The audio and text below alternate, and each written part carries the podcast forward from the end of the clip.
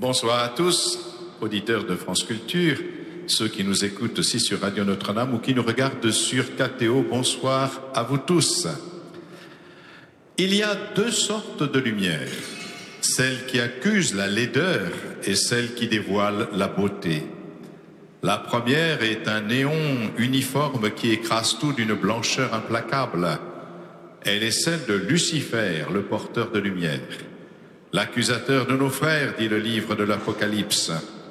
Le diable ne projette pas la lumière, il ne la projette que sur lui-même, pour sa propre gloire. Et s'il la projette sur les autres, c'est toujours celle de l'accusation implacable, sans ouverture au pardon.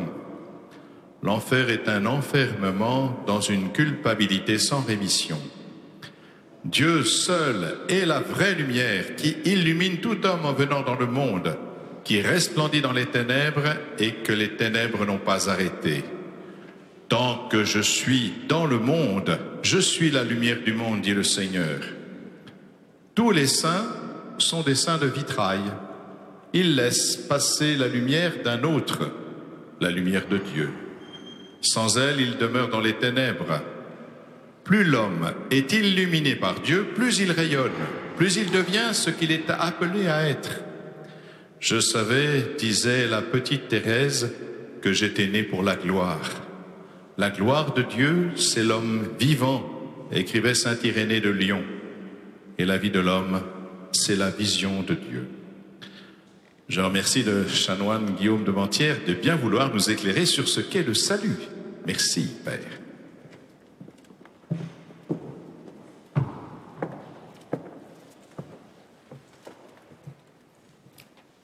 Merci, Monseigneur. Maintenant, dit Jésus, mon âme est troublée. Dans le tumulte de Jérusalem, des flots furieux submergent son cœur tranquille. Tempête inapaisée. Maintenant, dit-il. Quelle déflagration ce maintenant que nous entendions ce matin. Un coup de gong au ciel sonne le mystérieux horaire divin. Le Christ sait que le temps est venu pour lui de son rejet par cette foule même qui présentement l'acclame. Le peuple en liesse fait un triomphe à sa vedette messianique. Tous les badauds veulent le voir. Dieu, toute cette gloriole humaine, quelle ténèbres. Dans le sablier grené du destin, Voici venue l'heure implacable de la détresse et du crucifiement. Le Verbe fait chair se fait balbutiement. Que dire Que dirais-je? Père, délivre-moi de cette heure. Et nous, à l'horloge de notre vie, quel coup sonne à l'instant? Sous son apparence anodine, voici peut-être la seule question vraiment mystique. Quelle heure est-il? La pendule d'argent qui ronronne au salon, qui dit oui, qui dit non, qui dit je vous attends, est-elle prête d'arrêter son inlassable balancement? Au cadran de notre conversion, un seul mot doit suffire, maintenant. Maintenant, l'heure est venue, c'est maintenant l'heure du salut l'heure est venue d'y voir clair. Philippe et André, deux apôtres au prénom hellénistique, relaient la demande des Grecs. Nous voudrions voir Jésus. Ah, ces Grecs, Louis ne leur suffit pas, ils veulent voir. N'est-ce pas Philippe aussi qui, lors du dernier repas, à la veille de la Passion, formulera cette touchante demande à son maître? Montre-nous le Père, et cela nous suffit. Nous ne voulons plus cheminer comme à tâtons, croire par oui-dire, flotter dans l'incertain. Il nous faut le face-à-face, l'étreinte visuelle, l'éblouissement de la certitude. Souvenons-nous de la bouleversante réponse du Sauveur à son disciple. Il y a si longtemps que tu es avec moi, Philippe? Et tu ne me connais pas? Qui me voit voit le Père. Les apôtres ont bien reçu la leçon. Qui voit Jésus voit Dieu. Le Christ prétend refléter le visage du Père. Il revendique cette similitude. Et à quel moment, s'il vous plaît, se donne-t-il pour équivalent à Dieu? Non pas lorsqu'il est sous les projecteurs de la gloire, non au moment où il pose des actes manifestant sa souveraineté et sa puissance, mais au moment précis de son plus grand abattement. Alors que Judas vient de sortir dans la nuit pour le livrer, à l'instant même où il commence à ressentir frayeur et angoisse à l'approche de sa passion imminente, c'est dans ce temps de la plus grande faiblesse qu'il prétend refléter le Père éternel. Quelle révélation renversante Et lorsque quelques heures plus tard, Saint Jean, au pied de la croix, contemplera le visage supplicié du Christ, il entreverra dans cette face sanguinolente toute la gloire divine. Sous la tresse d'épines dont la tête du Sauveur est couronnée comme dans un nouveau buisson ardent, c'est le Dieu trois fois saint qui se révélera. Dieu. Ces deux mots définissaient autrefois parfaitement le salut. Le bonheur escompté n'était autre que la vision béatifique. La perspective du face-à-face réjouissait nos pères dans la foi. Elle nous intrigue plutôt. Au ciel, faudra-t-il se contenter de voir Dieu? On voudrait bien voir sa grand-mère aussi, et même son petit chien, pourquoi pas? Que deviendront au ciel les relations nouées sur cette terre? Les amitiés, les liens conjugaux et familiaux? Tout sera-t-il noyé dans le bonheur de voir Dieu? Les élus pourront-ils ou non se reconnaître au paradis? Comment resterai-je en lien avec les autres si j'ai le regard perpétuellement rivé sur le tout autre? Rassurons-nous, Voir Dieu ne m'empêchera pas de voir ma femme ou mes enfants, mais je les verrai en Dieu, c'est-à-dire aussi en mieux, transfigurés dans la lumière de la vérité. Aimer Dieu n'empêche pas d'aimer autrui, mais au contraire permet de l'aimer vraiment. De même, voir Dieu n'empêchera pas de voir les autres, mais nous donnera au contraire de les voir parfaitement par le prisme de la bonté. Beaucoup demandent qui nous fera voir le bonheur? Sur nous, Seigneur, que s'illumine ton visage. Ce célèbre verset de psaume atteste que le bonheur biblique est celui du face-à-face. Certes, pour le pécheur, cette perspective est effrayante. Celui qui fait le mal ne vient pas à la lumière. Comme Cain, il essaie désespérément de se soustraire à l'implacable lucidité de Dieu. L'œil était dans la tombe et regardait Cain. Gravirai-je les cieux? Descendrai-je dans la fosse? Le Seigneur me scrute et me connaît. Où fuirai-je loin de sa face? L'homicide fuit vainement une lumière qui l'épouvante. On voudrait bien cacher nos turpitudes, comme le footballeur a masqué habilement la main qui lui permit d'inscrire le but. Mais laissez-moi vous le dire, gens insensés, Dieu, il y a longtemps qu'il l'a, lui, l'arbitrage vidéo. Moi, en tout cas, je vois clair, oracle du Seigneur. Terrifiant pour l'impie, le regard de Dieu est pour le juste éminemment désirable. La grande bénédiction sacerdotale d'Israël exprime ce souhait ardent. Que le Seigneur te bénisse et te garde, que le Seigneur fasse rayonner sur toi son visage et t'accorde sa grâce, que le Seigneur te découvre sa face et te donne la paix. Cette triple invocation appelle sur le peuple hébreu la lumineuse révélation trinitaire, voir le Dieu unique en trois personnes, telle est la vraie bénédiction. Or, quelque chose de cette vision s'atteste déjà dans le visage d'autrui.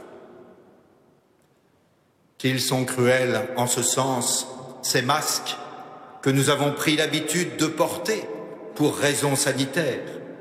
Ils sont le contre-pied du salut tel que l'envisage, le mot est bien choisi, tel que l'envisage la révélation biblique. Dieu est le salut de ma face. Faire tomber le voile, accéder à la claire vision, démasquer enfin les visages, tel est l'acte rédempteur.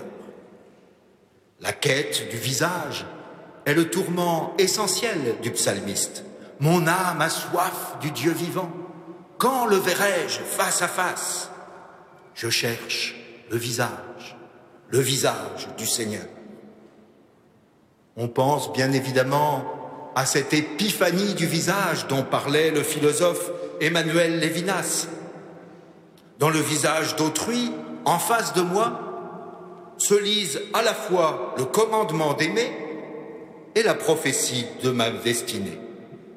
Si je n'ai plus devant moi cette continuelle provocation à aimer qu'est le visage d'autrui, le risque est grand que s'émousse avec l'interpellation éthique l'espérance humaine fondamentale, celle du face-à-face définitif, du regard plongé en Dieu. Montre-nous ta face, Seigneur, et nous serons sauvés. Avant que ne se ferme le cercueil, les pompes funèbres convient les familles au funérarium pour une brève cérémonie qu'elles appellent significativement l'adieu au visage.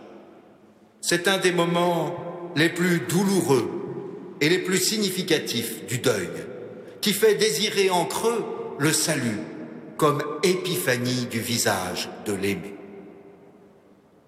La gloire de Dieu, vous le rappeliez, monseigneur, c'est l'homme vivant, disait dans une formule devenue célèbre Saint Irénée. Mais il ajoutait aussitôt, et vous ne l'avez pas oublié, et la vie de l'homme, c'est la vision de Dieu. On oublie trop ce second membre de phrase. La vie, la vraie vie de l'homme, c'est de voir Dieu. Un jour, nous lui serons semblables parce que nous le verrons tel qu'il est, écrit Saint Jean.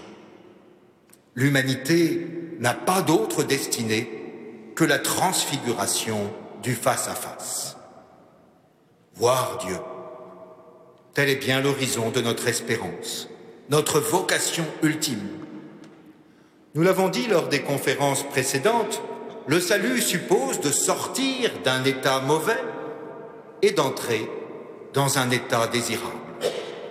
Après avoir été arraché au pharaon diabolique, purifié à travers l'errance au désert, nous nous établirons en terre promise. Nous ne marchons pas vers l'incertain d'un horizon fuyant. Nous n'avons pas à forger notre avenir. Notre bonheur ne saurait être le fruit asymptotique de nos efforts. Tout au contraire, il vient à nous. Il préexiste à notre tension vers lui. Il s'offre à notre désir. Et même, il le comble sans l'annihiler. Un désir qui ne s'étiole pas avec sa satisfaction.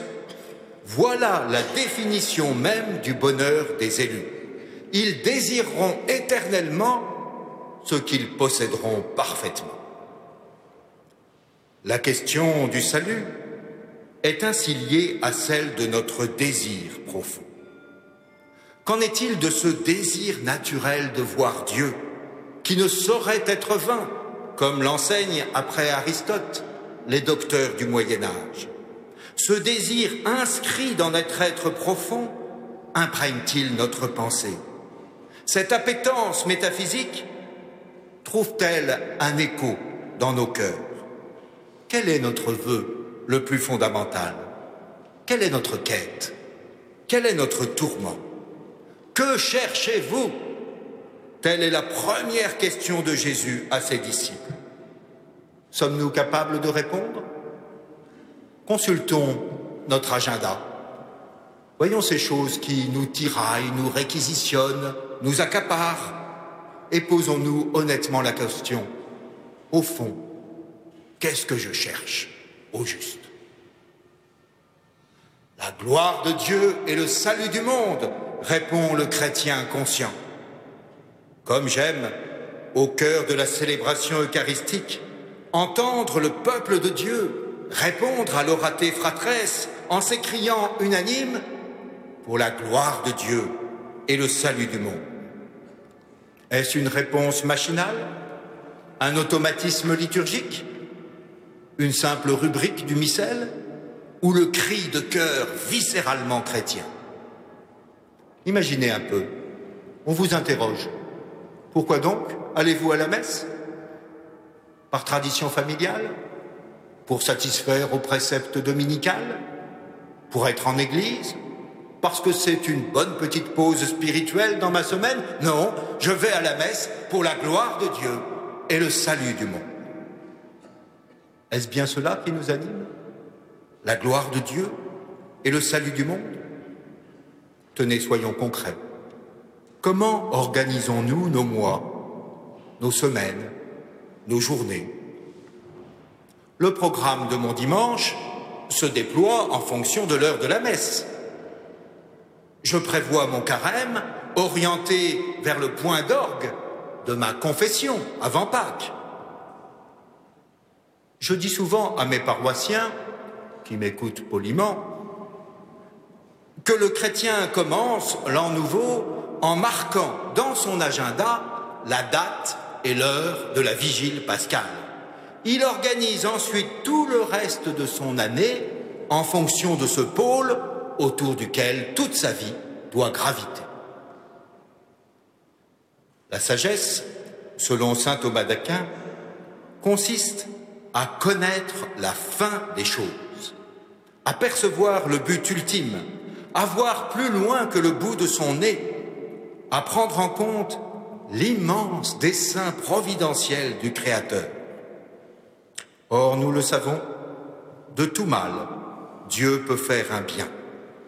Toute l'histoire du salut peut être lue à cette lumière. Là où le péché abonde, la grâce surabonde.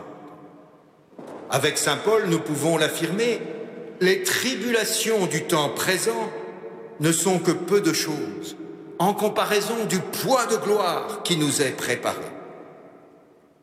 Ignorant le sens de ce qui nous arrive et la réalité de ce qui nous attend, nous pressentons que nous sommes appelés à mieux, à autrement, à plus.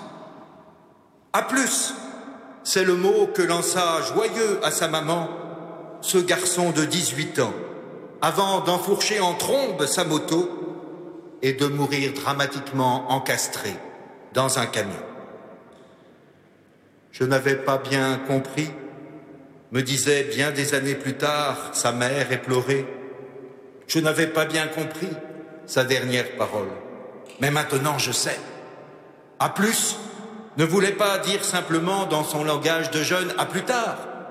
Mystérieusement, ces deux mots signifiaient à plus de vie, à plus d'intensité, à plus haut, à plus dense, à Dieu. Nous ne pouvons pas accepter, et encore moins expliquer cette vie fauchée à la fleur de l'âge. Un jour, nous saurons tout, nous comprendrons tout, et nous dirons avec les frères Karamazov, Tu as raison, Seigneur, tu as raison, car tes voix nous sont révélées. Mais pour l'heure, nous luttons obstinément pour acquérir dans ce monde quelques biens, de ces petits bonheurs que chantait Félix Leclerc et que l'on ramasse en chemin pour donner le cœur de faire le pas suivant. Ils ne sont pas tous pernicieux, loin de là, pour autant qu'ils soient fugaces. Il est bien permis, n'est-ce pas, de glaner ces satisfactions éphémères dont le Seigneur a jalonné notre route. Il serait même sans doute offensant pour notre Créateur de nous en désintéresser, comme ces enfants gâtés qui ne font aucun cas des cadeaux de Noël que la grand-mère mit tant de soin pourtant à préparer pour eux. Le Talmud porte quelque part cette magnifique sentence. Au jour du jugement, il nous sera demandé compte de tous les plaisirs licites à côté desquels nous serons passés sans en jouir. Quelle maxime libératrice Enjoy, comme disent à tout bout de champ les Américains. Non, il n'est pas interdit de cueillir les joies de ce monde. C'est même notre plus belle façon d'honorer la Providence qui les place à notre disposition. Non, ce n'est pas un péché d'aimer ce qui est beau et bon sur notre terre. Contre tous les rabat-joie et les perles à morale, il faut le redire, les plaisirs de ce monde ne sont pas condamnables en eux-mêmes. Ils sont même excellents en tant que signe de la bonté de Dieu et aiguillons vers des biens plus hauts. Ils ne deviennent périlleux que lorsqu'ils s'absolutisent et se font passer pour ce qu'ils ne sont pas. Si elles prétendent prendre la place des biens véritables, les satisfactions d'ici-bas deviennent dangereuses. Mais alors, me direz-vous, quels sont les biens véritables? Saint Augustin, qui a le génie de tout résumer en des aphorismes lapidaires, nous répond Les biens véritables sont ceux qu'on ne peut perdre malgré soi. Direz-vous que l'argent, qui procure tant de confort en ce monde, est un bien véritable? Certes non. On a connu bien des faillites aussi soudaines qu'involontaires et redoutées. Peut-être nous proposerons-nous des biens plus subtils et moins contestables. Dirons-nous que la santé est un bien véritable?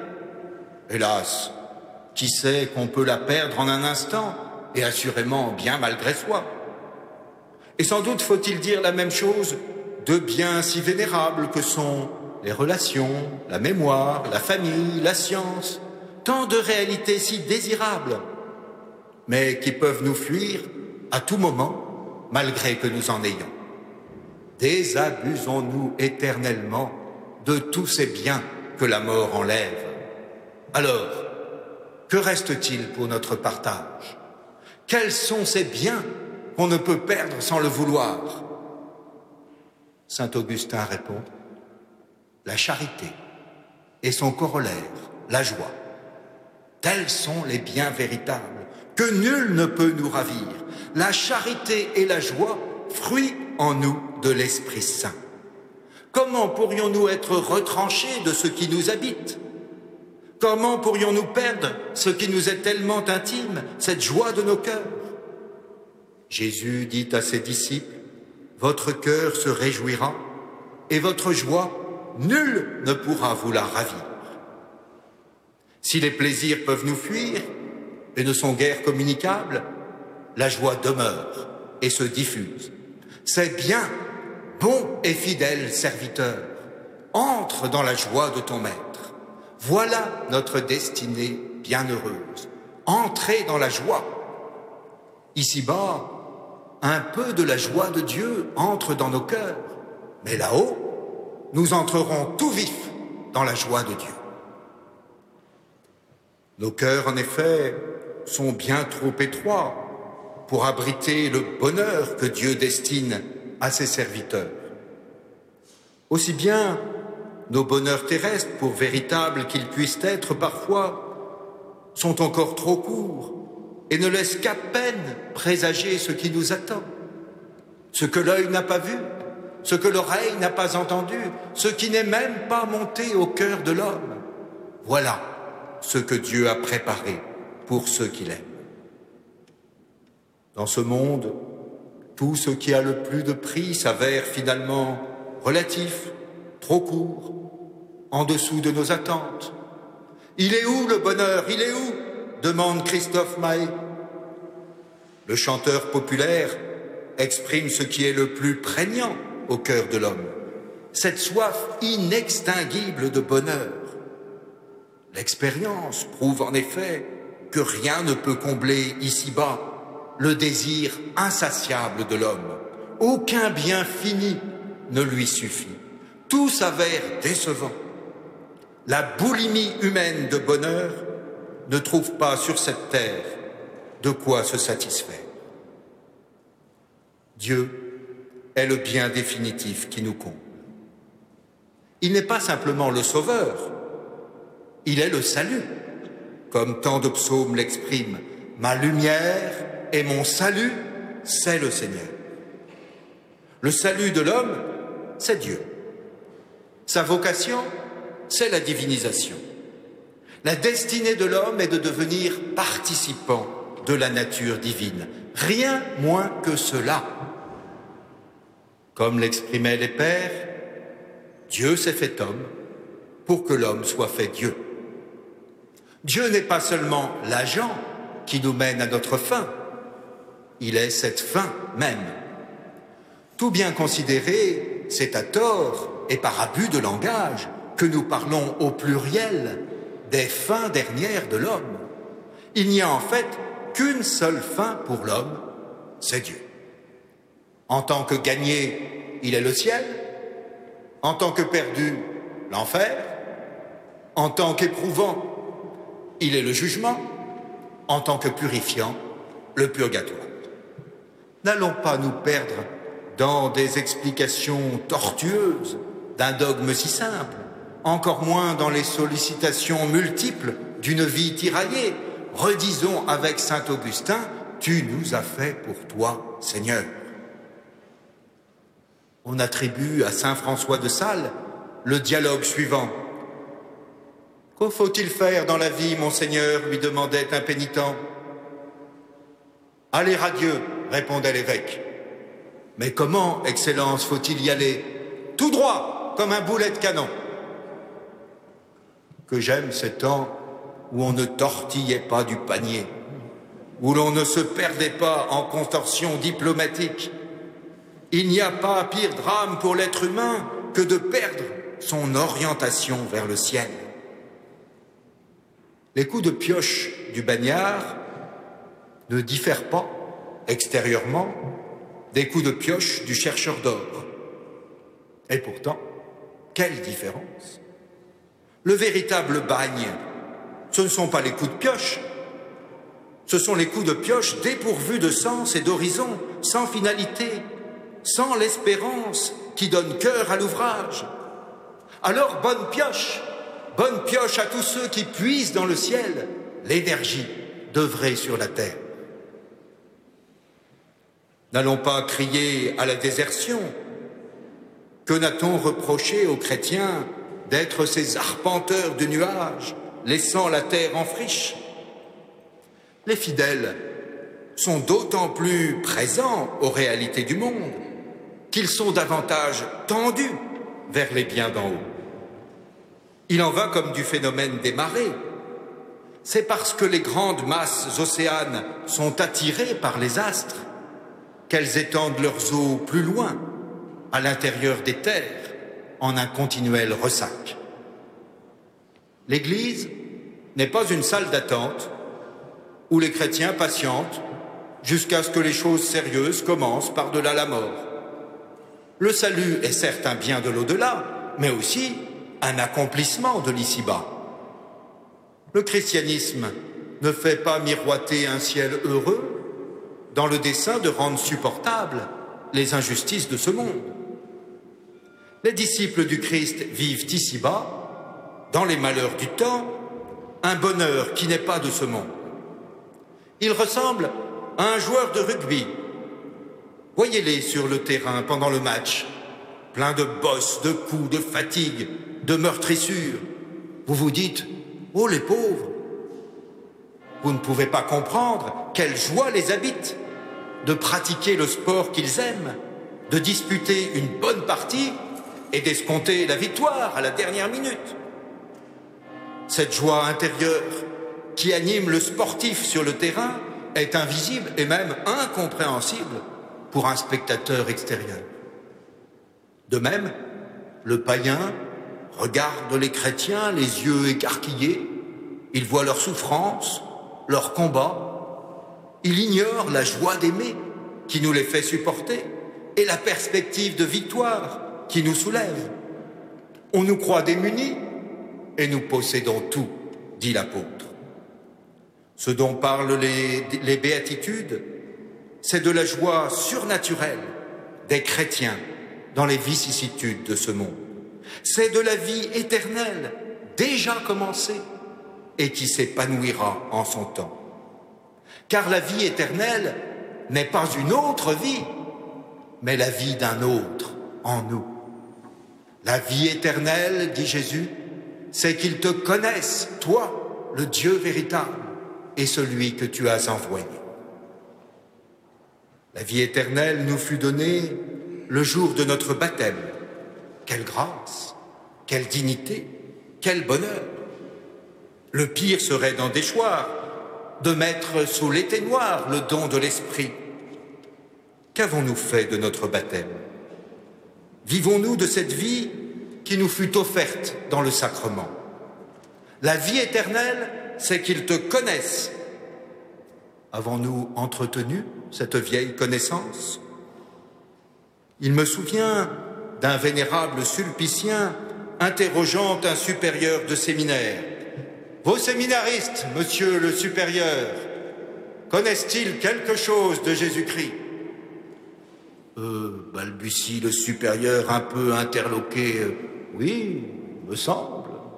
Un peu. Ah, un peu. Un peu. Et savez-vous s'ils honorent le peu qu'ils en connaissent? Cultivons-nous ardemment cette avidité de connaître pour que sourde de nos cœurs, comme une source jaillissante, la vie éternelle qui nous fut donnée. Un jour, je connaîtrai comme je suis connu, dit l'apôtre. Telle est notre bienheureuse espérance. Mais l'Évangile ne cache pas le risque que le Seigneur, au dernier jour, nous ignore en nous disant Éloignez-vous de moi, vous tous qui faites le mal, jamais je ne vous ai connu. C'est ce que l'époux déclare aux vierges folles qui tambourinent vainement à la porte des noces. Je ne vous connais pas. Dans cette parabole si célèbre et si souvent illustrée au tympan de nos cathédrales, cinq des dix jeunes filles sont dites non pas sages, mais prudentes, phronimones. Il y en a cinq qui ont la vertu cardinale de prudence. Qu'est-ce que la vertu de prudence? Rien de ce que nous mettons en français ordinaire sous ce mot, qui évoque une réserve un peu pusillanime, une retenue légèrement couarde. Non, la prudence, la phronésis, selon Aristote, c'est la vertu qui fait ajuster les moyens pour l'obtention de la fin que la sagesse nous a fait découvrir. La prudence choisit et organise les moyens appropriés pour atteindre la fin qui nous est assignée. Par exemple, si l'on veut vaincre une pandémie, la prudence commence de se munir de masques, de tests, de vaccins en suffisance. Si l'on veut affronter la nuit, il faut se munir d'une lampe et d'une certaine quantité d'huile nécessaire. Nous sommes tous bien convaincus de notre fin. Un jour, nous serons avec le Seigneur. C'est là notre but, notre bienheureuse destinée. En prenons-nous les moyens? Avons-nous de l'huile en suffisance? Ce serait prudent. Car la lampe de la foi ne sert à rien sans l'huile de la charité. Saint Paul nous le dit, j'aurais beau avoir la foi qui transporte les montagnes, si je n'ai pas la charité, cela ne sert de rien. Encore faut-il s'entendre sur ce que signifie charité. Car avouons-le, à la lecture de la parabole des vierges folles, ces vierges folles nous paraissent bien plus charitables et fréquentables que les vierges sages. Tenez, si je vous demandais, comme le faisait un vieux curé à ses ouailles, frères, que préférez-vous? Aller dans la clarté avec les vierges sages ou demeurer dans l'obscurité avec les vierges folles? À cette question, probablement, vous ririez sous cap. Par devers vous, bien entendu, vous opteriez pour la seconde solution, nonobstant le ton inquisiteur du brave chanoine. Avons-le, notre sympathie se porte même spontanément vers ces vierges folles que le Seigneur réprouve. Elles furent imprudentes, certes, mais n'est-ce pas l'Évangile lui-même qui nous recommande de ne pas nous soucier du lendemain? Leur crime nous paraît moins grave, à tout prendre, que celui de ces vierges réputées sages qui refusent de partager l'huile de leur lampe. D'ailleurs, tous les écoliers, annonnant la fontaine, ont toujours secrètement préféré la cigale insouciante à la fourmi précautionneuse et pas prêteuse. Et dans la cour de récréation, allez savoir pourquoi, ils choisissaient d'être le voleur plutôt que le gendarme. Au catéchisme, ils montraient de la compréhension pour le fils aîné ou pour les ouvriers de la première heure, une indulgence pour le pauvre bougre qui n'avait pas le vêtement de noces, une pitié pour le serviteur qui a enfoui l'unique talent reçu. Ces options de l'enfance nous interrogent. Comment se fait-il que nous soyons sans cesse tentés d'absoudre ceux que le Seigneur récuse? Serions-nous plus charitables que Dieu? Une telle pensée m'effraie.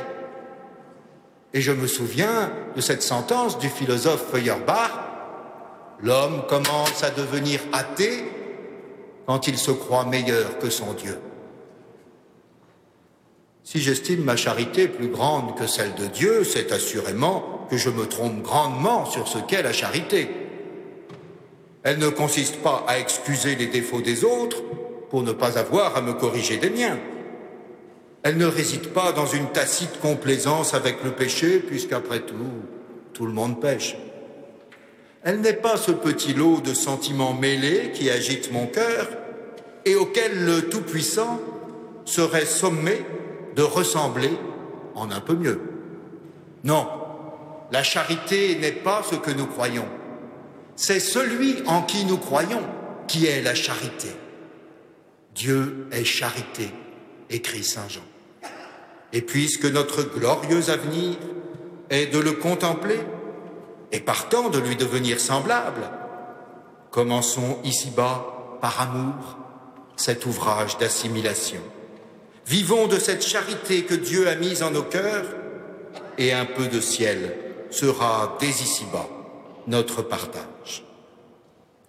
Qu'ont fait de mal ces vierges folles Que leur est-il reproché? Elles qui attendaient avec ardeur la venue de l'époux quels crimes ont-elles commis pour se voir claquer la porte au nez En vérité, je vous le dis, je ne vous connais pas. Elles ont un seul péché. Elles ont oublié de se munir d'huile. On ne nous dit pas que ces vierges soient mauvaises, adultères, malfaisantes, mégères, non, un seul péché, l'oubli, l'étourderie, le péché d'omission. Dieu sait pourtant que Jésus prend soin de nous avertir ceux qui seront du mauvais côté au jour du jugement ne seront pas forcément ceux qui ont fait le mal, mais bien plutôt ceux qui n'ont rien fait. Dans le récit du jugement dernier, de quoi sont coupables les boucs à la gauche du Christ, les maudits qui sont voués au feu éternel? Quel est leur péché? J'avais faim et vous ne m'avez pas donné à manger. J'avais soif et vous ne m'avez pas donné à boire. J'étais en prison et vous ne m'avez pas visité. J'ai prêché et vous ne m'avez pas écouté.